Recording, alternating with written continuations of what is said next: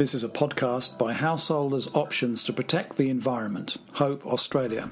We are a community environmental education and capacity building organisation based in Toowoomba, southeast Queensland, Australia. This is a podcast in the series Eco Social Work in Australia. It was produced for Hope Australia in Toowoomba, Queensland, on and adjacent to the traditional lands of the Jarowair, Giabal, Yugara, and Waka Waka peoples. Hope pays respect to the past, present, and emerging leaders of all First Nations people in this country and acknowledges the unique contribution that their cultures make to contemporary Australia. Hello, my name is Andrew Nicholson, and I'm the producer of the Eco Social Work in Australia podcast series. Stimulated by the increased interest in eco social work ideas occurring from around 2017, a number of branches of the Australian Association of Social Workers, the AASW, the peak organisation in this country, started to collate and share eco social work ideas and practice and to network this information with colleagues. My podcast guest today, Benny McKenzie, is a social worker in mainstream practice in the Gold Coast region of southeast Queensland. He is Vice President of the AASW South Queensland branch and a member of the AASW National Advisory Panel on Climate Change.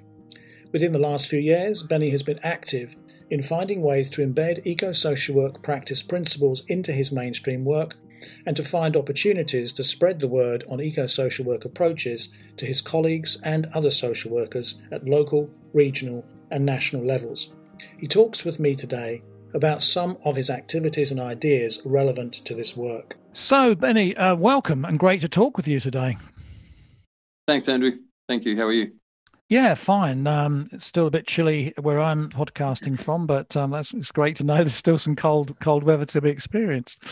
Um, look, I want to start the conversation today, as with other podcast guests, by asking you to introduce yourself more fully. You know, you've got a very full CV, a lot of uh, professional experience.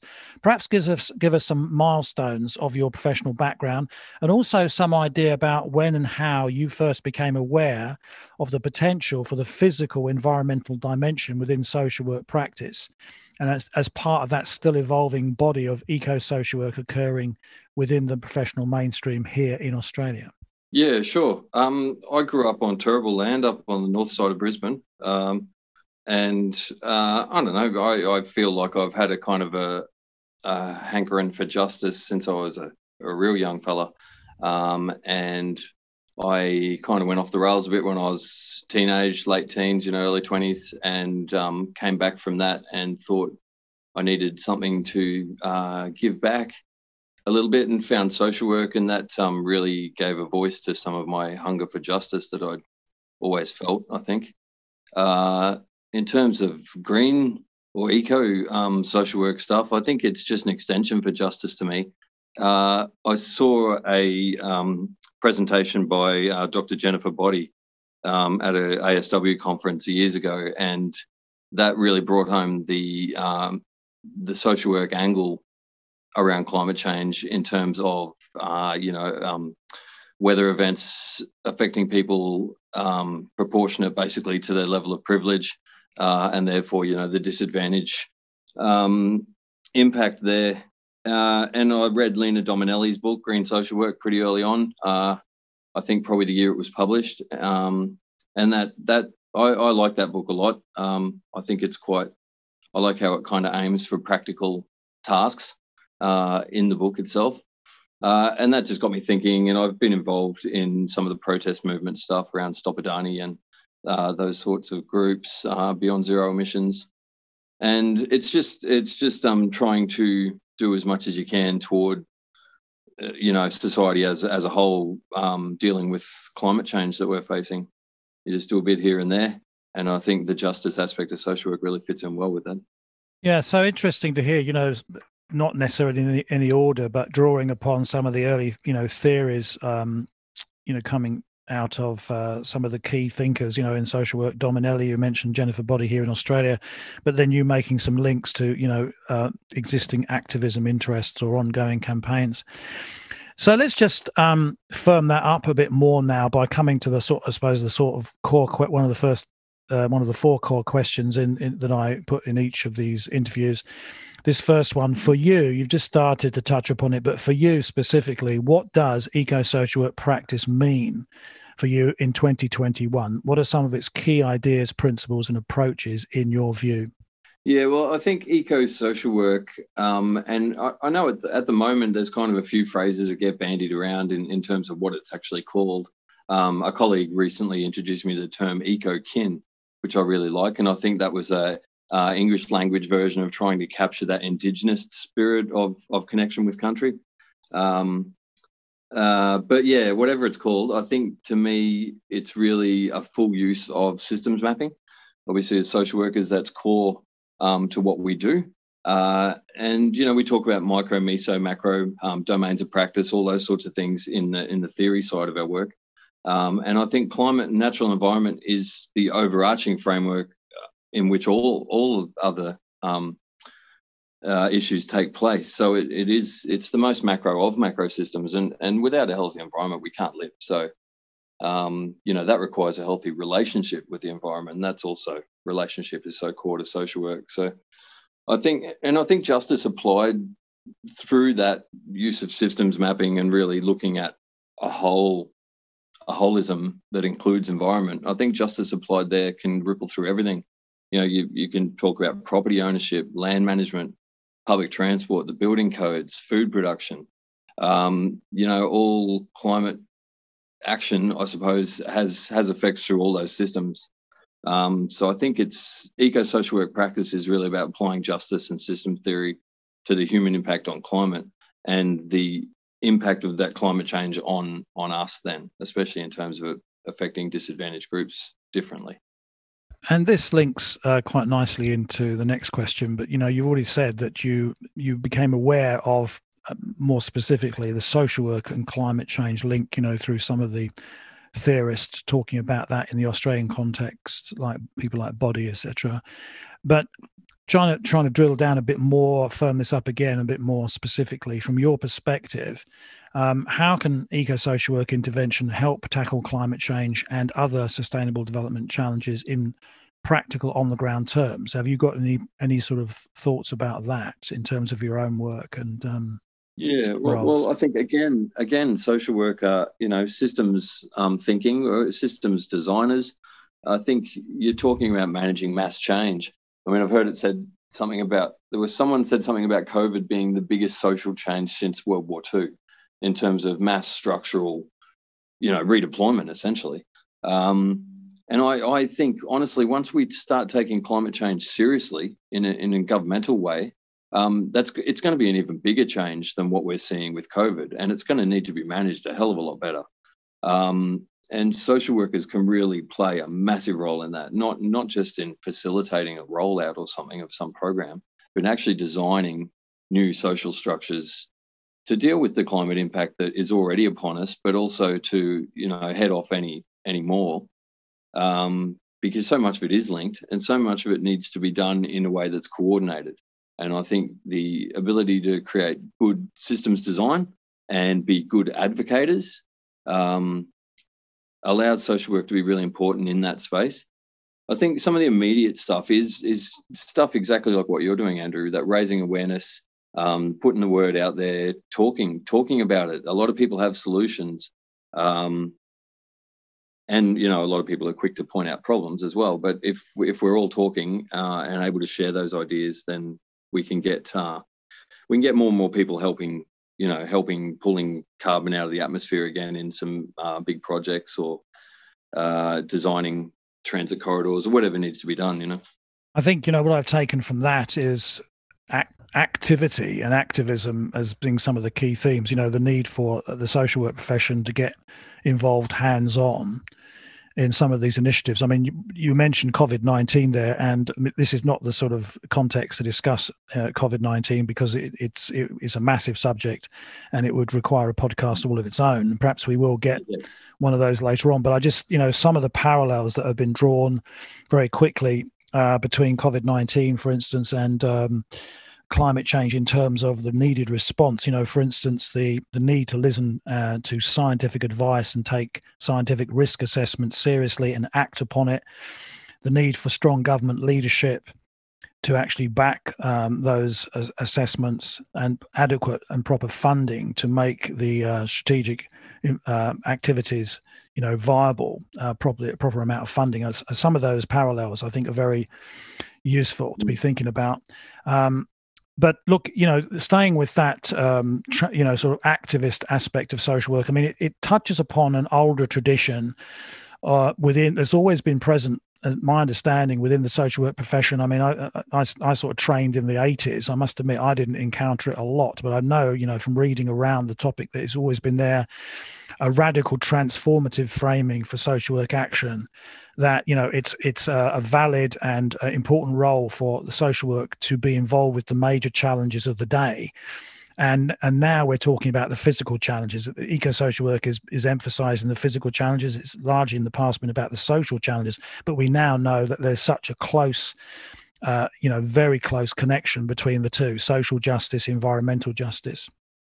Mm-hmm. so let's just stay with that for a moment. Um, you know it, it's it's I suppose it's always the case. You know, there's a vanguard of ideas that are floating around. We've talked about some of the theorists. You know, you encountered early on, uh, going back perhaps almost ten years now. Um, but you know, what about the mainstream? Thinking about the mainstream now of social work practice in this country in 2021, to ask that sort of provocative question, that the so the so what question, almost. Um, you know uh, unnecessary for, for people like yourself like yourself and myself who are interested in this you know and absolutely con- con- convinced that social work needs to go down this path of greater activism around physical environmental challenges.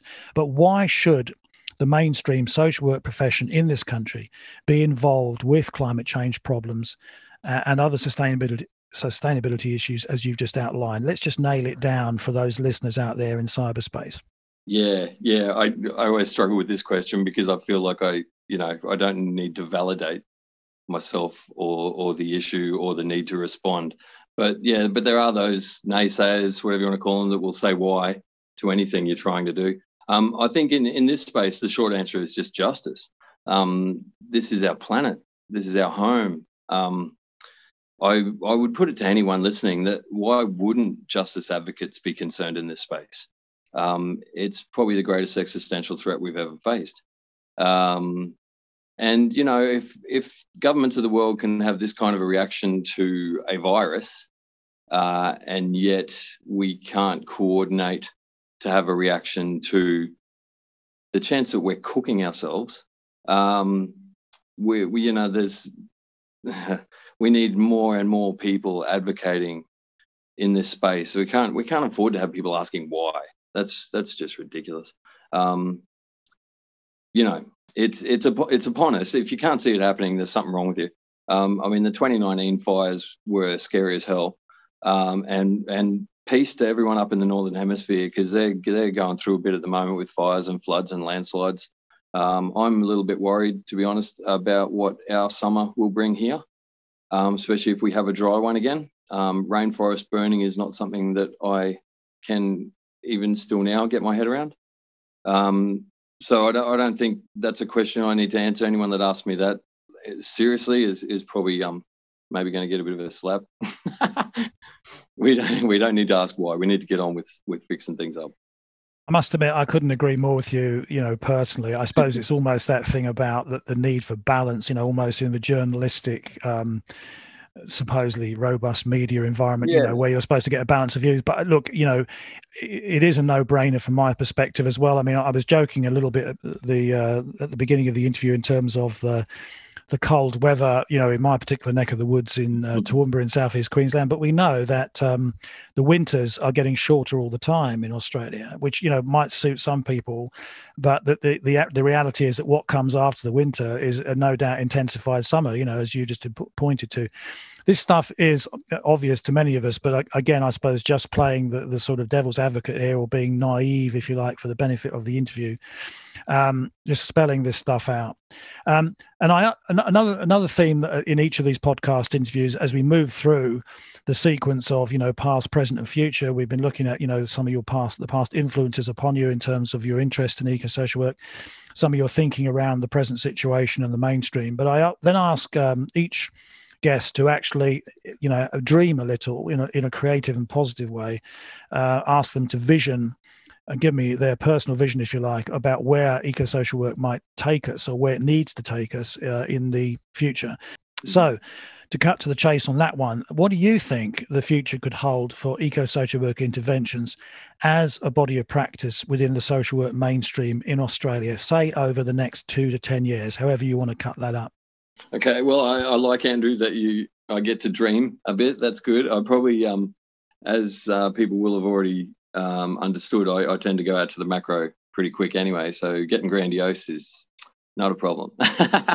um, I, I think in terms of body of practice as a phrase, scope of practice, all that sort of stuff, um, and even the concept of a, of a discipline itself, I think we really are going to move into a space where we're working transdisciplinarian um, because we can't do this without economists, ecologists, agronomists, you know, whoever, you know, there's, it can't be just social work. But I think for me, what makes social work so important is one, the holism for justice.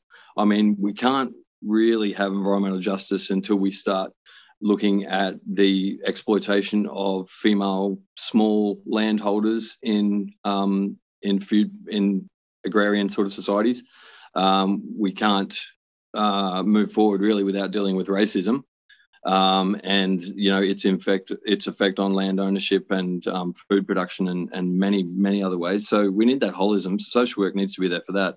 It also needs to be there for the coordination role, um, the systems mapping, the systems design, the advocacy, the communication skills. Um, every now and then, maybe use of silence. That's always fun. It, it, I mean, even just in day to day practice in micro stuff. I mean, you know, you can still be looking also at how you're clients in whatever capacity you see clients in, um, how their access is to fresh and clean water and air, um, how their access is to uh, peaceful time in nature, um, what their access is to shade and other ways to uh, protect themselves from elements, um, shelter, obviously, um, and and all and and that's kind of an assessment phase, I guess. That can be part of an, any sort of assessment phase but it's also um, some of the climate projects, some of the activist movements, some of the ways that we can change the way we live as individuals can be part of a therapeutic alliance, can be part of helping someone progress in their the goals and their mood. Um, so it can be it can be micro uh, in practice as well. Um, and you know, and I think at a meso level, it's all the um, sort of networking that we can do, uh, including within our own structures, the ASW branches and the national board. Um, there is the um, National Advisory Panel on Climate Action, of course, as well.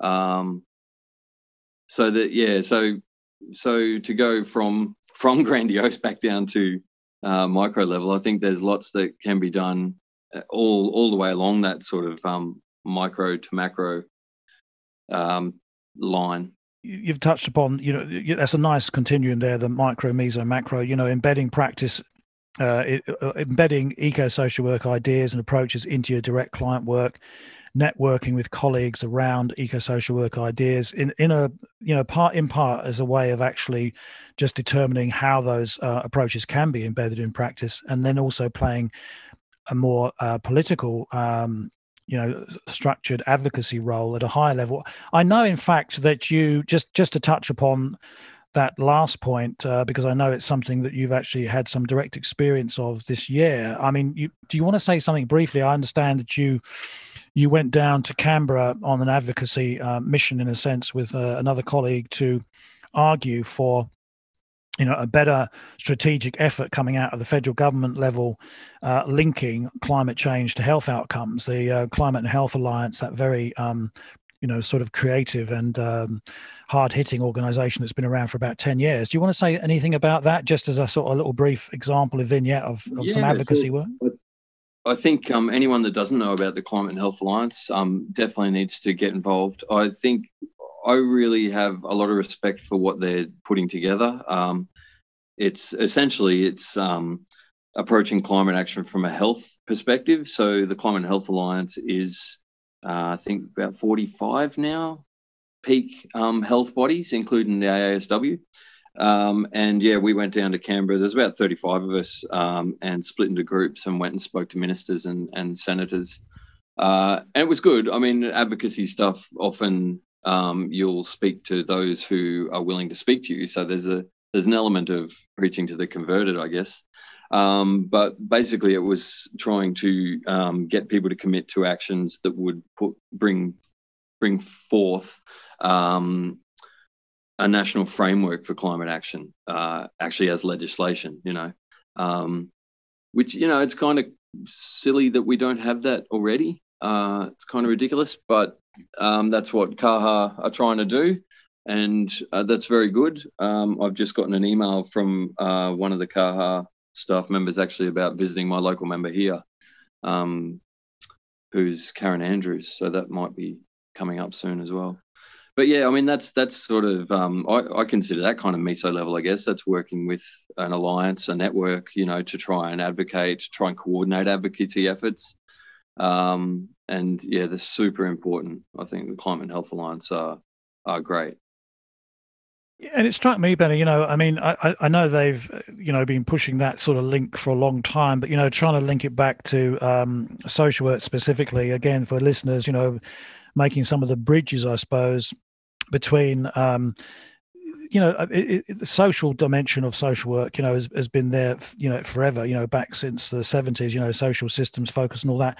But you know that more recent discussion about the social determinants of health and well-being which a lot of social workers would be more than familiar with you know in terms of the the the, the income uh, levels of their clients the housing provision or lack of it you know their their food security and stuff like that and now we're sort of bridging this over to understand that it's also about the physical determinants of health, you know, the impact of heat waves, for instance, um, smoke inhalation. I mean, you were talking yeah, about yeah, the 2019 2020 bushfire season that, that supposedly killed possibly up to 400 people in terms of exacerbating existing respiratory conditions, the smoke particles far, far more than were killed by the direct uh, impacts of the of the fires.